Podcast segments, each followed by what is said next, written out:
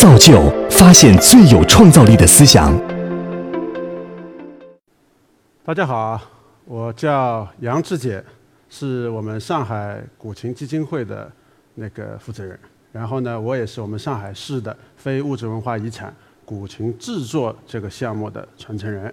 那么今天呢，我给大家来讲一讲古琴的制作，来讲一讲怎么来做一张传世的好琴。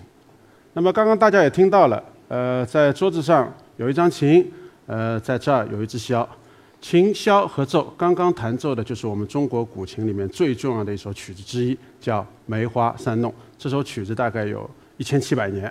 那么在这首曲子里面，琴声还是那样的含蓄的、内敛的，那么箫声呜咽的，琴箫合奏，它其实是中国文人音乐的一个最高的形式。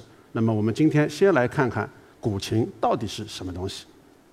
古琴它是中国文人的音乐语言。我们说它有三千年的历史，它积累下来，陆陆续续大有大约有三千首的那个曲目。那么在历史的长河当中，我们一直认为它是中国最古老的、最成熟的、活着的这样的一种音乐。那么而且呢，古琴它还有一个。呃，除了音乐之外，它还有一个特性呢，它是一个文化属性特别多。古琴它不但是一个音乐，它更多的是一种艺术，更多的是一种道。所谓就是琴道，就是呃学琴的人、弹琴的人通过古琴的演奏去了解这个世界。我们来看看这张琴啊，琴上挺有意思的。呃，古琴是面圆底平，面圆底平象征着天圆地方。琴长三尺六寸六。象征一年有三百六十六天，在古琴上，大家可以看到有十三个圆点，其实是徽，我们称为的徽就是音阶，用贝壳做的十三个圆点，它其实是代表一年有十二个月加一个闰月。所以大家可以通过这些东西点点滴滴的可以看到，就中国的古人啊，他弹奏古琴的根本的目的，他其实就是跟自然去沟通，跟古人去对话。这个琴，它是弹给自己听的。那么，一九七七年，一九七七年，美国呢发射了一艘宇航飞船，叫“旅行者二号”。呃，我觉得它这个是一个行为艺术。为什么呢？就是这个“旅行者二号”上面带了一张金唱片，这张金唱片上有二十七首来自于地球各个角落的音乐、声音、音响，其中收录我们中国的音乐的，那么其实就是古琴里面的《高山流水》。那么当然，这里里面也有个小插曲。当时那个呃，美国人跟我们中国人商量，要最代表我们中国的音乐的，呃，我们当时中国推荐上去的是《东方红》，呃，后来美国人不肯啊，那个大家就僵住了。但是不管怎么样，作为一个几千年的文明古国，就是你最重要的一个中国，你的声音要在这个金唱片上出现，那怎么办呢？到最后是纽约的哥伦比亚大学。呃，有一个叫周文忠的教授，我觉得是非常有智慧。他就说了，古琴代表最早的声音，古琴代表的是中国的知识分子的人文，代表的知识分子的人文精神。而且呢，《高山流水》这个曲子呢，代表什么？俞伯牙、钟子期，代表知音。你们不是要去找外星人吗？你们不是要去沟通吗？这样，我们用中国的知音。那么这样的话呢，到最后把这个曲子定性为。那个古琴上的那个高山流水，二十七首曲子最长的就是中国的这首古琴，七分钟，七分钟。呃，二零零三年的时候，呃，古琴列入到联合国教科文组织的人类那个非物质文化遗产。那么，人类口头和非物质文化遗产呢，它那个所谓的非遗啊，现在说的还挺多啊。所谓的非遗，它就是跟物质的相对应。物质文化遗产是什么东西啊？兵马俑啊。长城啊，故宫啊，对吧？非物质文化遗产是什么？诗歌、艺术，各种各样的形式，音乐。那么昆曲和古琴是最早的代表我们中国的传统的艺术，代表我们中国的非物质文化遗产列入到联合国当中。所以，古琴它不单是音乐，更多的承载了文人的涵养之后，使得它跟其他的音乐的区别还是有所不同的。那么我们说完了。古琴到底是怎么回事儿？我们来看看啊，古琴的艺术的传承，它不单是一种音乐艺术，它包括琴派啊、琴史啊、琴人啊、琴谱啊、琴曲。它另外一个传承的非常非常重要的内容，就是它的制作。呃，这是非常难。我们大家看到照片上的这张琴啊，是唐代的琴，藏在故宫博物院里面。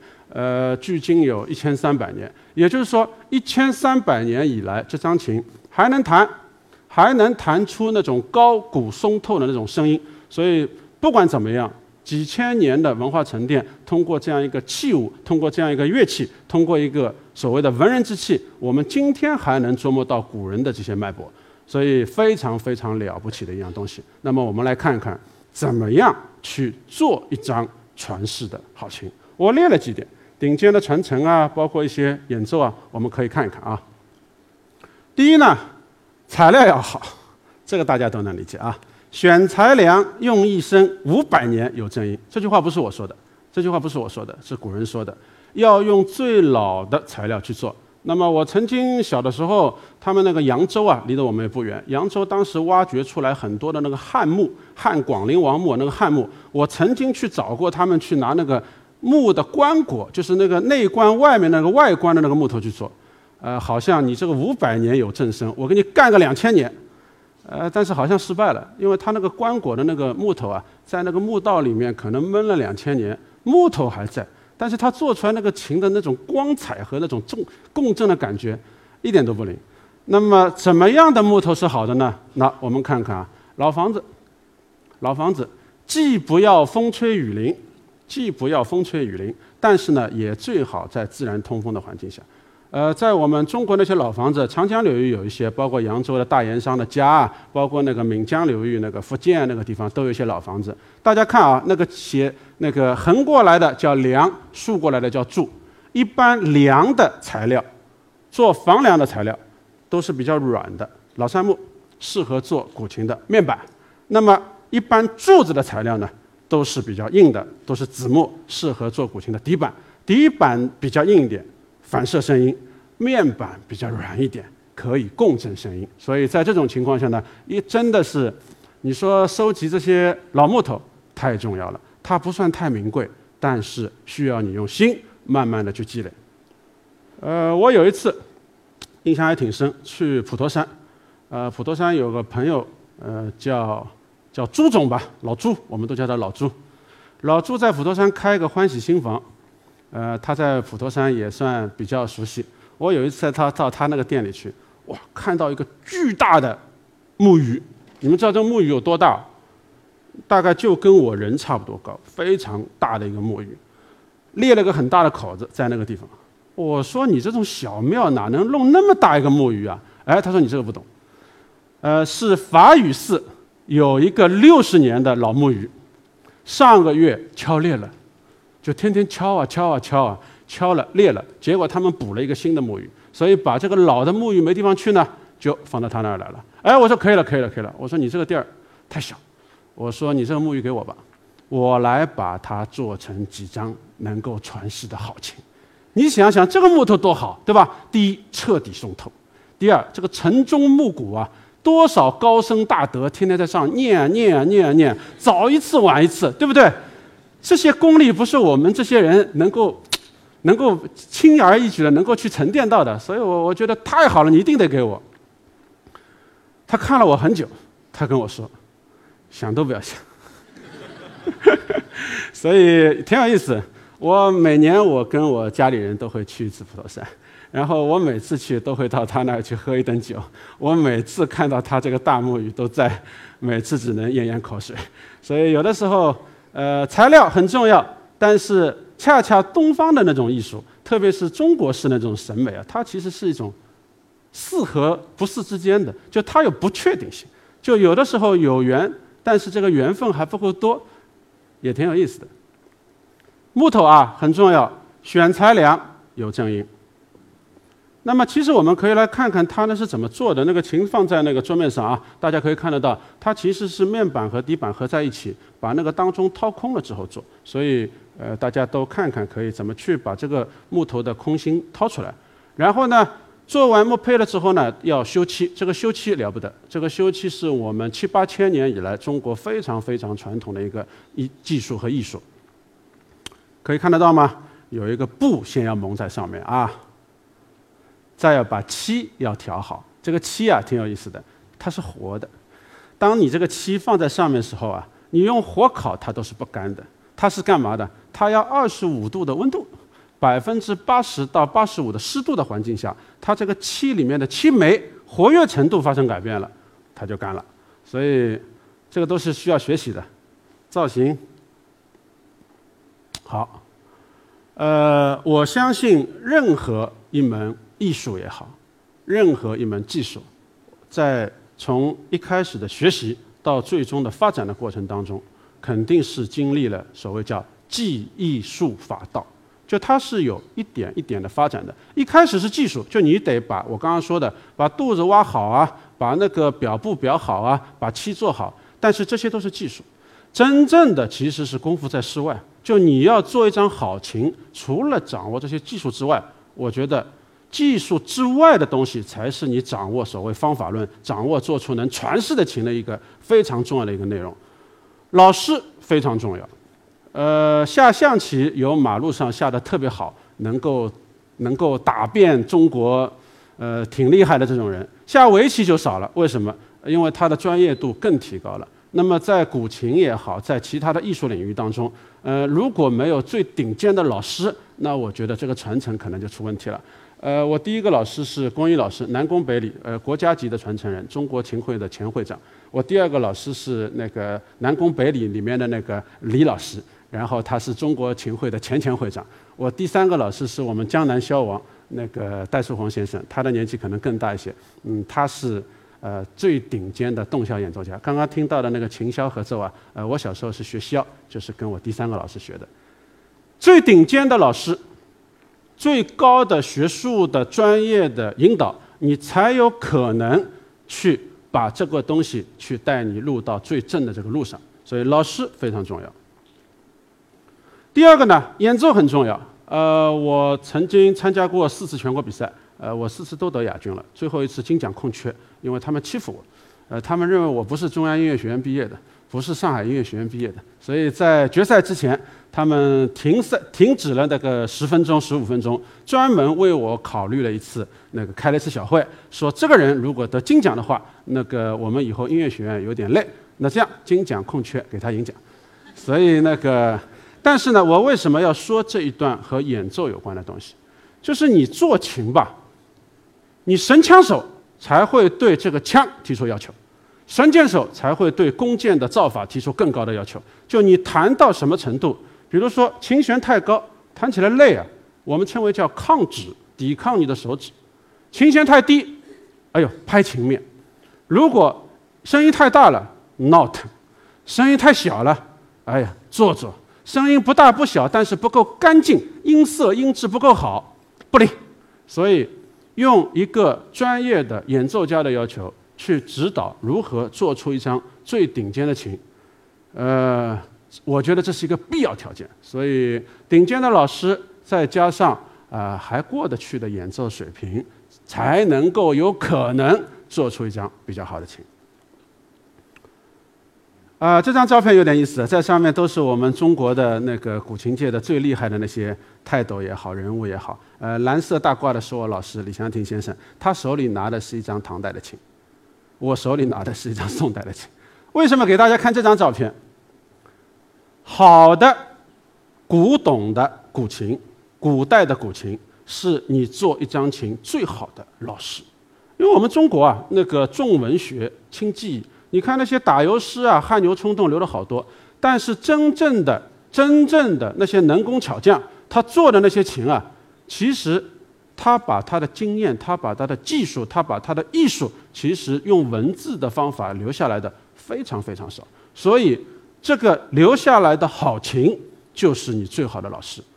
呃，我在我学琴比较早，当时古琴的学习还不是很多，所以呢，陆陆续续当时那个也认识了不少的朋友，给我有很多的唐宋元明清的琴，他家里的琴拿过来给我修啊，包括在故宫里面去看到那些老琴，所以看到那些更好的老琴，看到那些更多的古代的古董的那些琴，其实真的对做一张琴太重要了。我有一次，大概两三年前吧，我们当时去那个台湾，台湾那个故宫博物院，那个冯明珠院长非常客气，他说你们来的话，那个我们来招待。但是我跑过去，我想看他们那个唐代琴，他不给我看，他说他们库房里面有个规矩，没有特展的话，哪怕他是院长，哪怕他是院长，呃，必须要三天以后，就是提前三天打报告，然后特事特办拿过来。我说可以啊，我为你等三天。然后我们当时到第三天还是第四天，我们又去了。去了之后，哎呀，那很感动。呃，台北的故宫博物院这三张琴，两张唐代的琴，一千三百年；一张元代的琴，大概六七百年。七十年以来没有出过库，七十年以来没有出过库。我们跑过去都是戒备森严啊，呃，跑过去都是你得搜身啊，弄啥？管你是院长的朋友还是你是艺术家，他不管的，全部全套东西弄好。弄好了之后，里面库房里出来两个人戴着口罩，我也戴着口罩，戴着手套。拿着那个琴，就问你要看哪里，我说这样，他就这样放着。我说我要看反面，他们翻过来就不给你碰。但是不管怎么样，就是你真正的再一次看到唐代那种琴的实物，因为你书上写的很很明白，都是文学性描述啊。他说唐圆宋扁，唐代的琴是圆的，宋代的琴是扁的。那么怎么样的圆？是圆滚滚的圆，还是浑圆的圆？那么你看了更多的唐代的所谓的唐元，你对这个元的这种磅礴的、浑然的一体的这种大气程度，你完全会不一样。所以，好的琴是你最好的老师。呃，下面要来说一说我的专业了。呃，大家都很奇怪，为什么说我的专业放了一张古代的琴？我是同济大学学建筑的，呃，所以建筑是凝固的音乐。然后音乐是啥啥啥的建筑，反正说来说去的。呃，我在读大学的时候读的学科啊就很特殊，我们不是发工学士的文凭的，我们发建筑学学士。为什么呢？它是介于工科和艺术类的之间的。就我们一年级、两年级的课程就是素描啊、水彩。为什么素描？抓阴暗部分，抓形啊。为什么是水彩？因为水粉是半透明的，油画是。全部不透明的油画是一层一层一层盖上去的，只有水粉、水彩它是很透明很透明，就是你后面的颜料它是加不过去的。所以当你那个水彩下去的一笔的时候，你对这个造型能力是第一流的，他对你提要求的。所以我学的是这个。第二呢，就是在学校里最多的，我觉得对我的收获，它其实是一种用科学的量化的方法去看待一个问题。就我们以前那个古代的书上，比如说这个。面板要厚一点啊，不能太薄，太薄声音薄。哎，厚到什么程度啊？没有数据的，没有数据的。那么底板要厚一点啊，反射声音，否则泛音不够清亮。厚到什么程度啊？没有数据的。所以我在学校里的过程当中，我觉得最大最大的收获，其实还是学习到了怎么用科学的量化的方法去学习。我们古代的留下来五十几种形制，所谓形制就是形状制度，都是长这个样的平面图。第二，中国画里面透视的能力不强的，透视的那些要素包含的不多的，就是你把一个平面的东西怎么变成一个立体的东西，把它的琴弦到底有多高，它怎么样的震动的情况下左手按的更舒服，它怎么样的那个那个弦高和那个乐山的高度的时候，能够把声音弄得最好。所以音响学、美学、物理学，哇，要综合统一。这个东西，我觉得可能我已经站在历史的高度去看待了。我相信唐代、宋代的人大概没有机会学建筑学吧。呃，我们有一个非常有意思的学科叫画法几何。画法几何大家都以为是几何，不是的。画法几何是假设你的右后方有四十五度的一束阳光射在你面前的一栋房子上，这栋房子有突出的屋檐、突出的窗檐、凹进去的窗台。四十五度光射下来，它这个窗台留下来的阴影部分到底是长什么样子的？你要把它画出来。就这个东西啊，就是艺术和数学的结合。那么我们古琴上，其实我觉得也是这样，就是你怎么在这个空鸣腔当中，我们看这个空鸣腔，它是个跑面结构啊，上面是面板，下面是底板，当中还有一根柱，对吧？这个柱子我们古代人可唯美了，叫天地柱，有两根，一根叫天柱，一根叫地柱。天柱是什么？天圆地方，圆的；地柱是什么？天圆地方，方的。它天地柱把整个的琴的腹腔结构分成两块，一个是大的共鸣腔，一个是小的共鸣腔。所以你把最艺术的东西，把最传承的东西，用技术的东西，用数据去看待，那我觉得至少我获得了一个新的眼光、新的视角。那么说了那么多，你看啊，最顶尖的老师，呃，还算喜欢的。演奏的技巧，这么多老琴的积累、知识的积累，糊里糊涂的教学背景和建筑学的一些学的那些学科，然后自己还能搞一些手工劳动，把这个琴做出来，天南地北的去学这些做漆的那些工艺。总的下来，我觉得或许夸张一点，我来到这个世界，或许就是为了古琴来的。我真的是这样认为的，就是你要把琴弹好不容易，你要碰到好老师不容易，你学个建筑学不容易，或许你怎么样怎么样怎么样不容易。但是为什么这些东西都在我一个人身上？其实我也挺困惑的。我有的时候那个跟我朋友开玩笑，我最早是我一个朋友跟我开玩笑，他说啊，他说老杨，说不定你啊，唐代就是琴家，后来投胎了，到宋代了，宋代也是琴家，后来呢，我们新中国成立了。你又投胎了，投到你妈妈肚子里了。你爸爸给你起了个名字叫杨志坚。呃，我第一次听的时候，我觉得有点矫情，我觉得哎呦这么做作，我我我我我撑得住吗？撑得住吗？但是我后来找到理论依据了。我们古琴叫七弦琴，上面有七根弦，有十三个徽，七根弦，七弦十三徽。呃，我是七月十三号生的。我我后来发现找到找到组织了，找到理论根据了，就是或许我就是为琴生的。那么他们说，哎，那个宋代的那个某某大琴家，你查一查，呃，谁是那个七月十三号生的，有没有？所以我说还有阴历和阳历的问题。那开玩笑啊，就是用心去做好一张琴，这是前提。各种各样的机缘巧合，使得你做好一张琴的条件都吻合，那我觉得也非常重要。那我们来看看，如果如果我们是这样的一个人，我是这样一个人，那。我们应该怎么样去面对这个时代？我相信每个人都应该面对他的时代。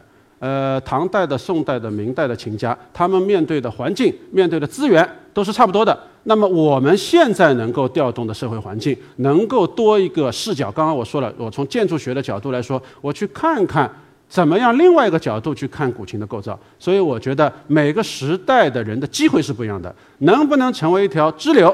能够为整个的古琴发展的长河当中注入新的生命力，那我觉得是责任所在。